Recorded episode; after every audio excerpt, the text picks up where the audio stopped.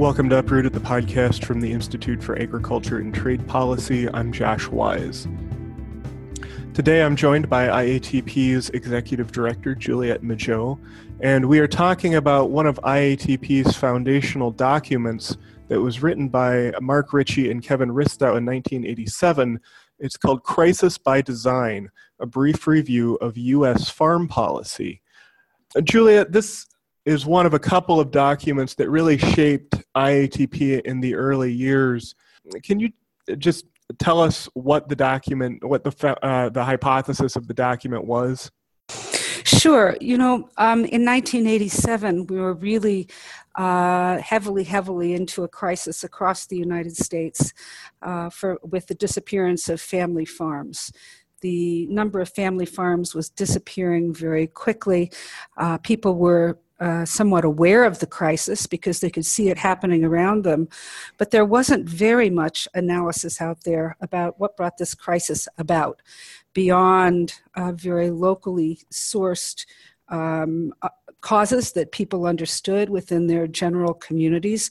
But I think that Mark Ritchie uh, and uh, Kevin Ristau knew that somehow, uh, in a way that could be understood and in a way that uh, at the same time wouldn't back off of the depth of analysis necessary to explain this terrible phenomenon, um, that they needed to be able to explain it. Um, concisely, clearly, um, and in explaining it, identify ways to uh, attack the problem, as it were. And so they wrote uh, in 18 pages a small pamphlet called Crisis by Design that presented a brief review of the history of U.S. farm policy and what that policy um, said that actually led to outcomes like the loss of family farms in the United States. Um, that policy, those policies, they were able to take a close look at and talk about policies in the early 1900s and mid 1900s that were good for family farmers and that were actually put there with the objective of helping family farmers stay on the land. And they also looked at policies that followed that were very intentionally designed to drive people off of the land, in rural America, um, so that you could see that this farm crisis wasn't an accident, but it was actually designed through United States farm policies. I think more importantly than that, they were able to see that that agriculture policy, agricultural policy, uh, had a direct uh, line to what they saw as the beginning of diminu- diminution of, of democracy in the United States, and that as a sector, agriculture uh, was an incredibly important one in terms of what was then generally understood and believed to be an important part of uh, American life, which was the ability to live on the land uh, in the United States and to do so in a way where you could make a living, you could pass your land to your family. Um, these were all, I think, taken as, as givens in a kind of uh, American thought. These policies actually came, uh, ran extremely counter to what we would think of as, as an American value of the ability to live freely on the land and to uh, be able to do that and support your family now and in the future by being a farmer. Um, you know the interesting thing to me uh, about this is that they make it real clear um, you know you talk you talk it really is policy. It's government who's intervening here. It was government who created the the parity pricing. Um, you know you can talk about the kind of colonial history of family farming and, in terms of giving away land but the idea was that lots of small holders on the land was was good for U.S. values, and so the, the government actually worked to give people that land, or you know, in order to promote agriculture. Um, yes. Uh, but then it was government, uh, you know, enacting uh, policy that did away with that, right?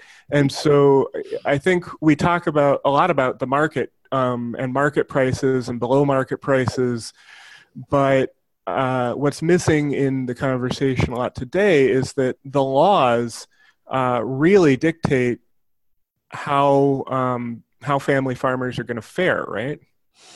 They really do dictate how family farmers will fare, and I think, um, of course, laws laws come from the government, and uh, different kinds of laws come from the government at different times. Um, you know, recently uh, uh, I've been reading quite a lot about the idea of policy being built on the obvious or the side of policy emanating from some sort of popular stand that seems to be known uh, by the government. I think that there's a, some fallacy in that. If we if we look at what obvious is, what obvious means, some idea that there are shared values by a certain number of people, or that there's some sort of um, understanding such that people can assume that something is obvious. I think at one point in the United States, there was little doubt that to many, uh, many Americans um, would say that it's obvious that farmers are important to the country. It's obvious that a way of life of living on the land and, and taking care of the land are important features of American life. Um, I would I would argue these things aren't so obvious anymore, and I think they started to become less and less obvious when um, when when large scale agribusiness started to become much much more concentrated, started to become extraordinarily influential on policymakers in Washington, and what was obvious to them was that their future growth and the future growth of their markets would be dependent on trade, on expanding their markets further and further and further, um, so that those markets continue to grow. And then, in order to do that, they needed to have much more control of the sector than they had control over a whole bunch of individual family farms. Much, much better to get some sort of um, uh, economics of scale to to narrow the window for who has power over food production and who has power over commodity production. Um, allow those powerful few to consolidate and consolidate and consolidate. And then we, we finally reached the point, it was obvious to them, um, that um, this would put the power and wealth in, in their hands. And, um, and, and this is where these policies were really uh, driven and, and where they came from. The idea that, um, that corporate agribusiness could become synonymous in Americans' minds with even the word farmers. Uh, let, let corporate ag take care of this. Let's have very, very big, highly industrialized farms. Uh, this was a very logical uh, and, and obvious I think, uh, kind of strategy for them. And I, I think what Mark Ritchie and Kevin Ristau understood and, and were able to articulate so clearly, and what really became foundational for the Institute for Agriculture and Trade Policy, was that if these policies are fully realized, they would not only force the relocation of farmers and their families and extended farm related businesses, um, but this would really damage the cultural and economic fabric of agriculturally centered rural communities across the United States. They knew that, the, that there would be billions and billions of dollars taken out of the hands of working farm families and putting those dollars into the hands of corporations and banks and speculators.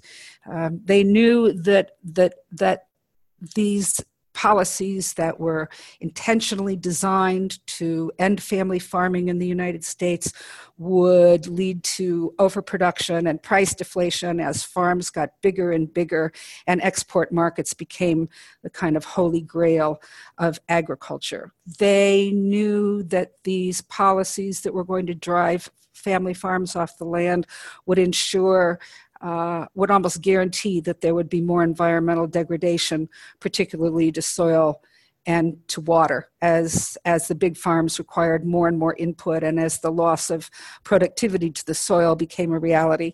And they knew, too, um, that as family farms did begin to disappear, as families were losing everything, as there was a growing frustration uh, and, and lack of ability to have a livelihood on the land, to ensure that your children would have a livelihood, livelihood on, to ensure that your children would have a livelihood on the land, uh, that people would eventually become bitter and very, very disengaged and angry and would would really take extreme positions in order to protect themselves. Um, something that we've seen uh, in rural communities, as well as suburban communities, as well as many communities in the United States, but certainly across rural America uh, in, in, in the clear frustration that was voiced during the last US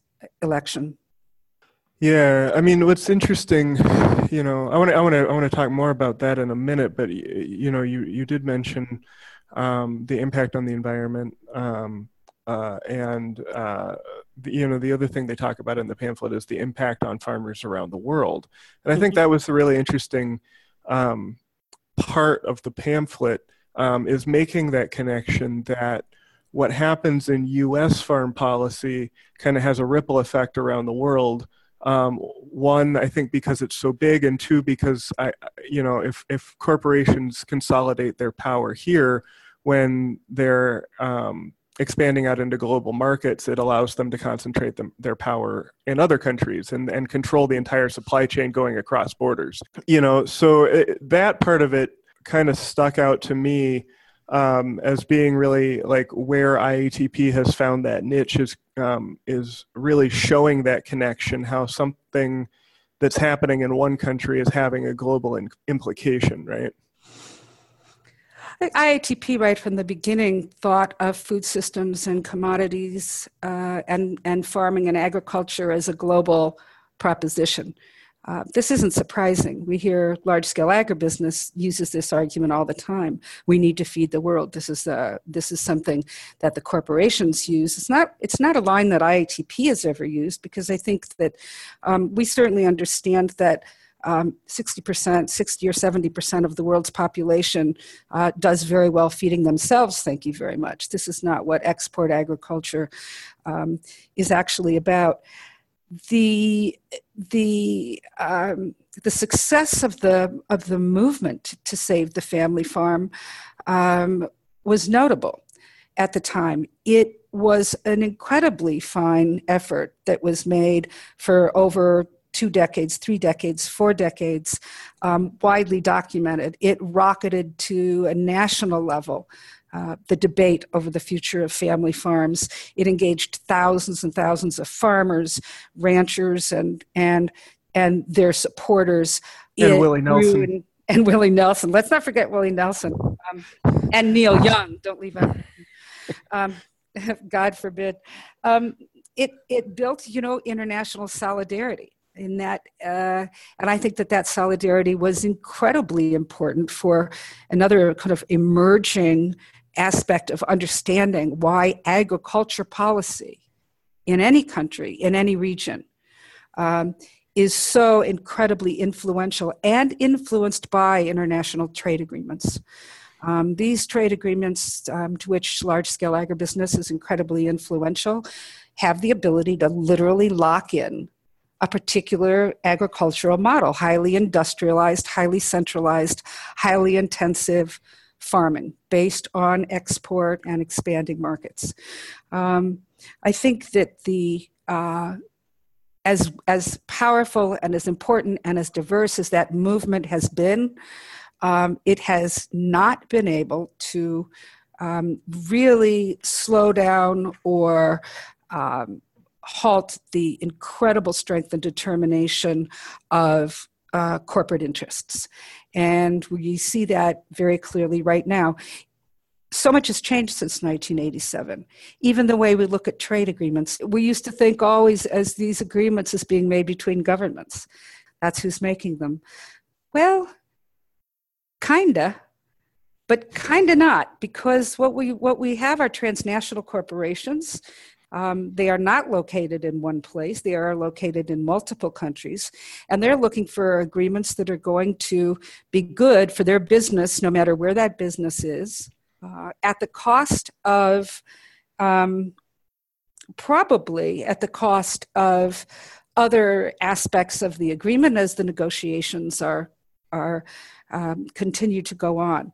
Is it correct to say that the United States is negotiating a trade agreement with Mexico or negotiating a trade agreement um, across borders? I would say that even that analysis has, is outdated, um, and that what we're looking at are uh, levels of influence that really demand our paying attention to how agreements are made and who they are between.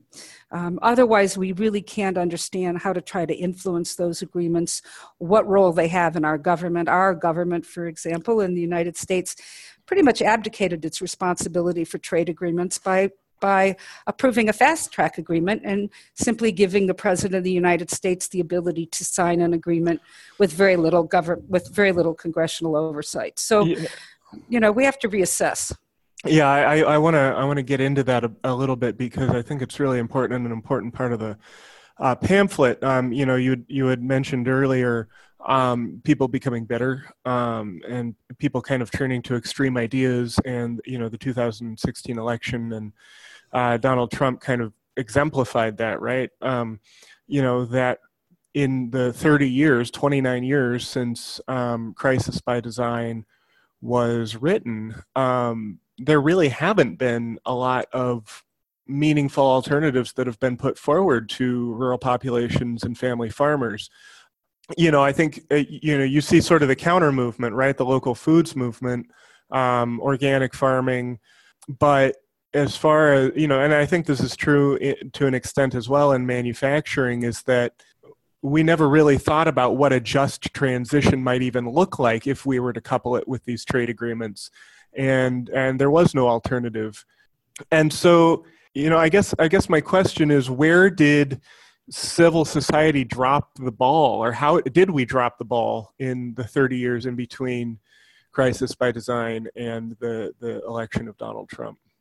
Well i don't think that civil society um, was in some ways i don't think civil society was actually in the center of this. Farmers were in the center of this. They are part of civil society, of course. And I don't think it was a matter of dropping the ball. I think farmers lost their farms.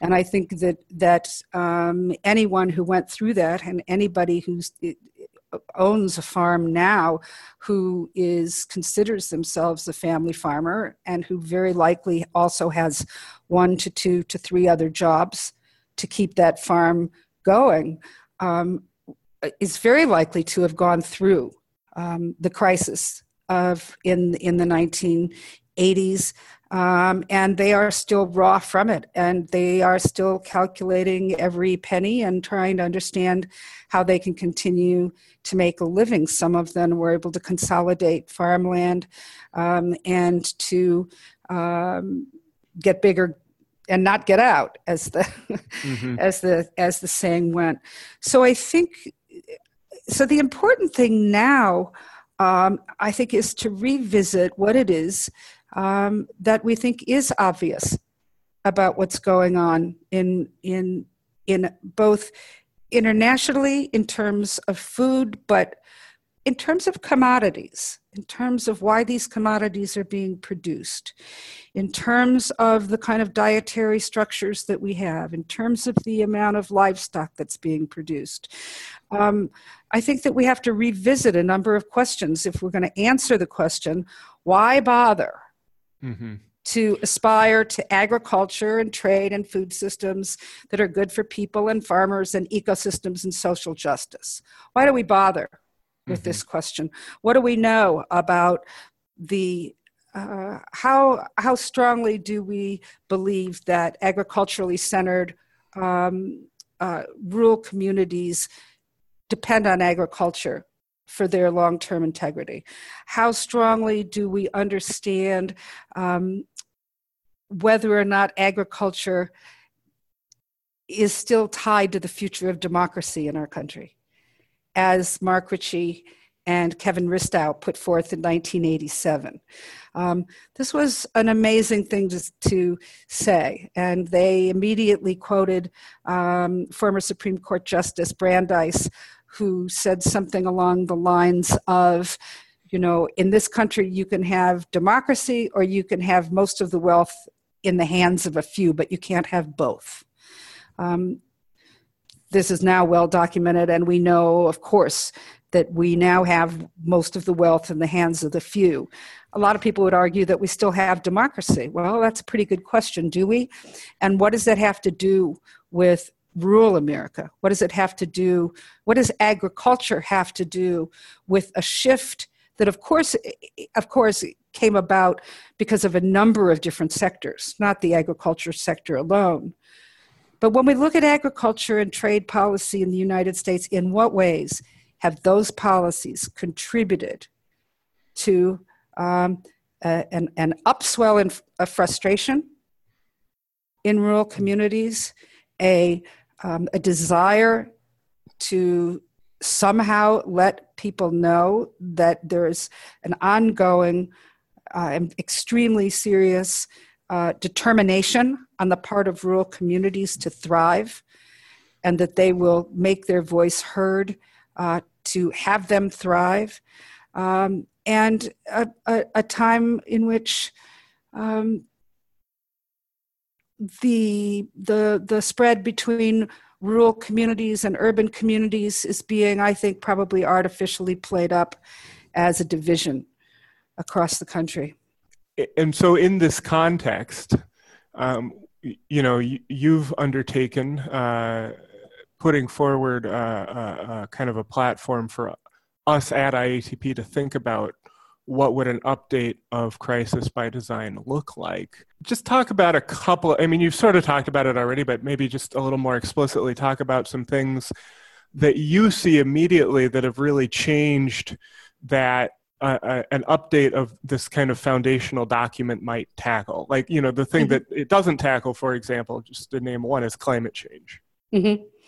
Sure, it doesn't. Uh, it it um, it didn't look out forward and say how would the um, objectives of these policies that were intentionally designed to get people off the land and consolidate the power of agribusiness. What does that mean for climate change? Well, now we know quite a lot about what that meant for what that meant and what that means for climate change.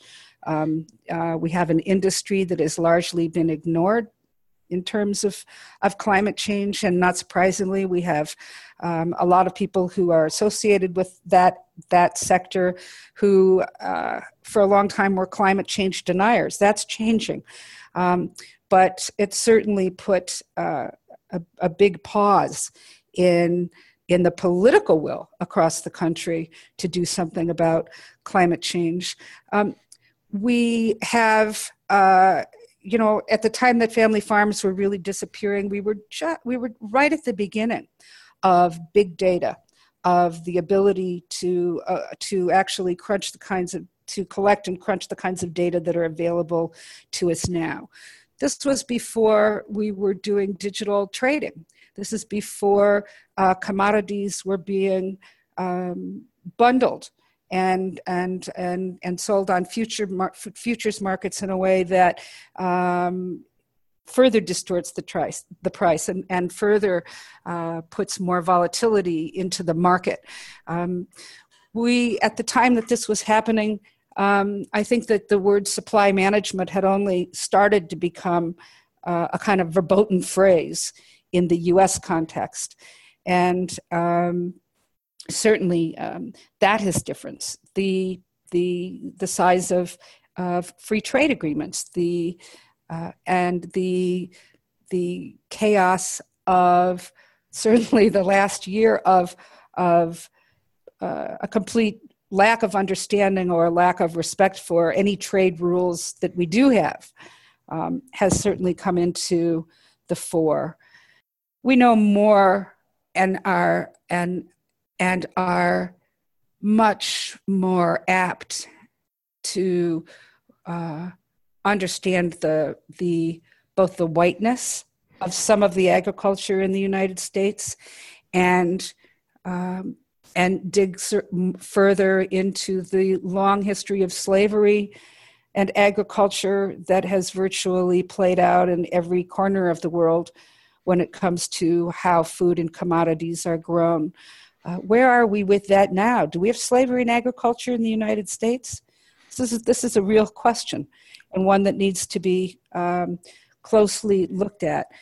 The role of immigrants and immigrant labor in, in agriculture in the United States is something that was not in 1987 it was certainly it was certainly visible and it was there but in terms of this short analysis um, it was not there um, as clearly. I think that uh, that uh, that uh, around the world the civil society if anything is much stronger in terms of uh, of shared solidarity around issues of social justice issues of environmental integrity. And i think that that's something that can be looked at in a in a in a much different way, in a much more powerful way, when we look at what are the strategies that we need to use to move forth. But before we get to strategies, we really have to understand um, what what is it? What is obvious about the situation we find ourselves in when it comes to food and when it comes to agricultural commodities, when it comes to land use, when mm-hmm. it comes to uh, farmers and um, and and restate what we see and why we see it. We have uh, the USDA uh, census will be coming up, but it will give us uh, a lot of new data to look at and say where are we really now, and what do we know and what can we trust about the values of the movement that we have always been a part of, and mm-hmm. what and how can we what is it about those values that we need to reassess to reaffirm. We haven't had to make an argument in a long time about some of the very, very basic truths that we carry with us, such as the value of the family farm. And when you don't make that argument for a long time, then you, you fall out of practice with it. And what is what it, what is obvious starts to change and morph. Yeah, man, that's a lot to think about. Um, I mean, no, it really is. It's pretty fundamental stuff that we're having to reassess and reevaluate. And you know, one other thing that really strikes me about the situation that is kind of different now is uh, 150 years ago, 170 years ago, after the Civil War, when you really saw the explosion of family farms in the U.S um, to an extent, and I know this is a very different situation, but kind of to an extent, you're seeing um, the rise of small farms in um, in alternative markets, right? Mm-hmm. So yes, that's you know, true. We, you know, we we work with the Hmong American Farmers Association, which is farmers on very small plots, and uh, whether it's farm to school or farmers markets or you know the, uh, the farmers who are producing for the markets that um, Ben wrote about in the missing the the market paper you know organic grass fed et cetera et cetera it seems like in addition to assessing the loss of family farms in that what I guess would be sort of the the traditional family farm um, we have the opportunity to do things very different in the promotion and protection of this kind of newer family farm or small farm. Mm-hmm. Um, and uh, I mean, I know we're kind of speculating here, but what are your thoughts about that? Well, I think I think that there there is a lot of opportunity, and there is uh, you know there is an explosion of small plot farms in, and, and, and, and small food producers. Uh, this, is, this is extremely important to, to watch, and there are organizations that are, um, are extremely good at understanding how this is working and how to bring uh, young farmers into farming and to encourage young farmers to come into farming. The Land Stewardship uh, Project is one of those organizations that does incredible um, work with with young farmers and farmers of all types. Um, um, the the the Rural Coalition is is another one. The National Family Farm Coalition is another one. There's a um, you know this has always been true that there have been incredible organizations that work on this. Uh, the Institute for Agriculture and Trade Policy has tried to contribute to this by being able to provide a kind of big picture analysis of the trends that we're able to see, um, and the structural parts of our economy that are very, very difficult for people to get around as as as small farmers or i should better say that are in the that, that are obstacles mm-hmm. to change on a to transformative change. And uh, we see that we still see that in trade policies. We see that in the way that the us farm bill is now written um, we see that in the way in the consolidation of large scale food and agribusiness in in that whole sector. We see that concentration. We see it in almost ironically as much as farmers of any size want to see less regulation than what they have to deal with now. Um, you know we see that in in uh, a, the inability to distinguish between less regulation and keeping the good stuff and making regulation better instead of simply making it less um, than what it is now. Um, I think uh, we see it in in organizations like um, uh, some of the bigger organic organizations that have have built significantly sized cooperatives of farmers. Um, they have they have had their demons to face, and and uh, it's interesting to understand what those are. How does family farming fit into an economic system that more and more and more is built um, to make it more difficult for those family farms to exist? So these are these are um, systems questions, and they're they're not. Um, they're not in and of, of, themselves overwhelming questions. They're they're only overwhelming um, if we allow them to be. And if we allow them to be overwhelming, then the first thing that our, our nature tells us to do is don't pay any attention to them. Just pay attention to the very complicated but smaller problems that we can do something about next week, or we can do something about in two months, or we can do something about in three years, uh, or in five years. And I think that I think that we have to hold on and and and wrestle with those questions that we don't have answers to necessarily, um, but that we we must insist on continuing to ask and um, and take apart because if we pretend for a minute that how Wall Street trades commodities doesn't matter to the price of those commodities, or if we pretend for a minute that trade policies have nothing to do with the way we do agriculture and that therefore they have nothing to do with the health of our rivers or our aquifers. And that has nothing to do with the fate of uh, undocumented immigrants in the United States and their ability to survive. It's just impossible to deny that these things are connected. And, and unless we, if we deny that, then we're not being we're not being true we're not being honest with ourselves or with anybody else. How do you go about thinking or you know what is your thought process? Where do you begin when you are trying to develop the systems analysis for something like trade? Like because it is really daunting and if you know if i were someone if I mean myself when I, I, I you know I, am kind of immersed in it and I still feel pretty overwhelmed when I'm thinking about some of these big systems. But what how do you go about coming to a conclusion or exploring uh, something that is as overwhelming and daunting as trade policy? I ask other people. I mean, I, that's you know that's uh, um, I ask lots of people. I mean, we all do. Um, mm-hmm. I think I think it's that you don't start from, you have to understand that the starting point um, is other often than the first question that comes into mind. The first question that comes into mind is, you know, is trade good? uh, and that's that's not the question that you're really that you're really going for. You know, the question that you're really going for, um, I think, is how do we govern ourselves?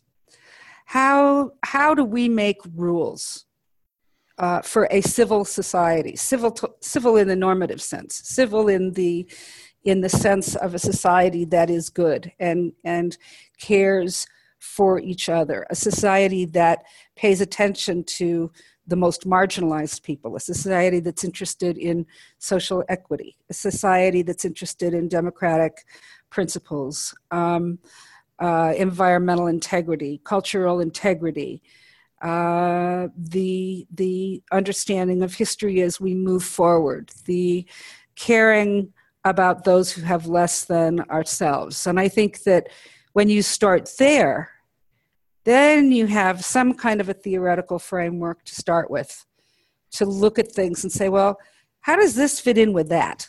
I worked once with a, an author, a professor, and he was writing a book on uh, land reform. Um, I asked him a similar question to this, uh, the one that you just asked me. Where do you start? How do you start uh, any sort of analysis? And he said, because uh, he was a professor and he tended to use Latin phrases, he said, Never forget, Juliette, cui bono, cui bono, who benefits? Who benefits? That was his starting point. He wanted to know who benefits. Where is the cost incurred and who's benefiting?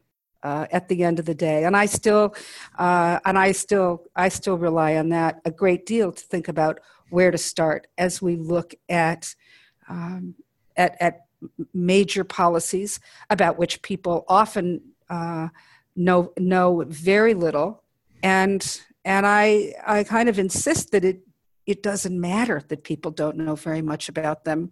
In terms, it doesn't matter to whether or not they're important. They are mm-hmm. important whether people know about them or not. Part of our job is to understand them and to let people know about them.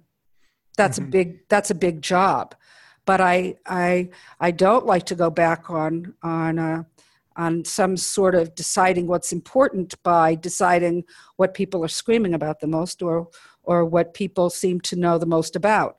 Um, in other words, uh, I don't follow the polls in determining what I think is important uh, in terms of of agricultural policy or trade policy or the myriad policies that that intersect with those. Yeah. So as we're um, revamping crisis by design, how how are we taking that and applying that, you know, what you just talked about, that big picture system thinking, to a 30 year old piece of literature in order to, to to bring it into the, the modern world? Well, I think what we're doing is we're taking a 30 year old piece of literature and saying, what is the next chapter here? how much more do we know about what is in here than we knew 30 years ago? Um, where does that bring us now? What are those changes in context that that supercharge some of the assumptions and uh, objectives of policies now compared to what the objectives of those policies were then. You know, even the title "Crisis by Design," I think at the time was quite a, quite a new way of looking at things. You know, and the word "crisis" now is so over it's so used that that mm-hmm. uh, what was interesting about that was the by design part and um, even that has been um, picked up and carried a, a, a, long way naomi klein has looked at at you know crisis crisis after crisis after crisis after crisis and insisted that and and and and and put forth a very very cogent argument that that this is intentional that one crisis following another crisis following another crisis is in its way intentional. Um, why? Because somebody benefits from that. And as we've seen, the somebodies who benefit from that continue to be a small, smaller, smaller, smaller group of people if we're talking about the holding of wealth and the power that that brings. Uh, and that continues to consolidate. So I think that what we what we are looking at now is is what do we what do we think should be the objectives of policy we have stated we know uh, we are we are we are clear that we think that we should have agriculture and trade policies that are good for people and good for farmers and good for social justice and good for ecosystems. That's not an impossible ask. Is it difficult? Darn right it's difficult. But you know when was policy ever easy? When was social justice ever easy? Never. Oh these things are all big big questions. All right. Well Juliette Majot, thank you for uh, talking to me on the podcast today. Sure enough thanks josh you've been listening to uprooted the podcast from the institute for agriculture and trade policy I want to thank Andrew Arisso for editing the podcast today and remind you that you can download Uprooted on iTunes, Spotify, Stitcher, and wherever else you get podcasts. If you like what you've heard, please give us a positive rating. Thanks a lot for listening. Have a good one.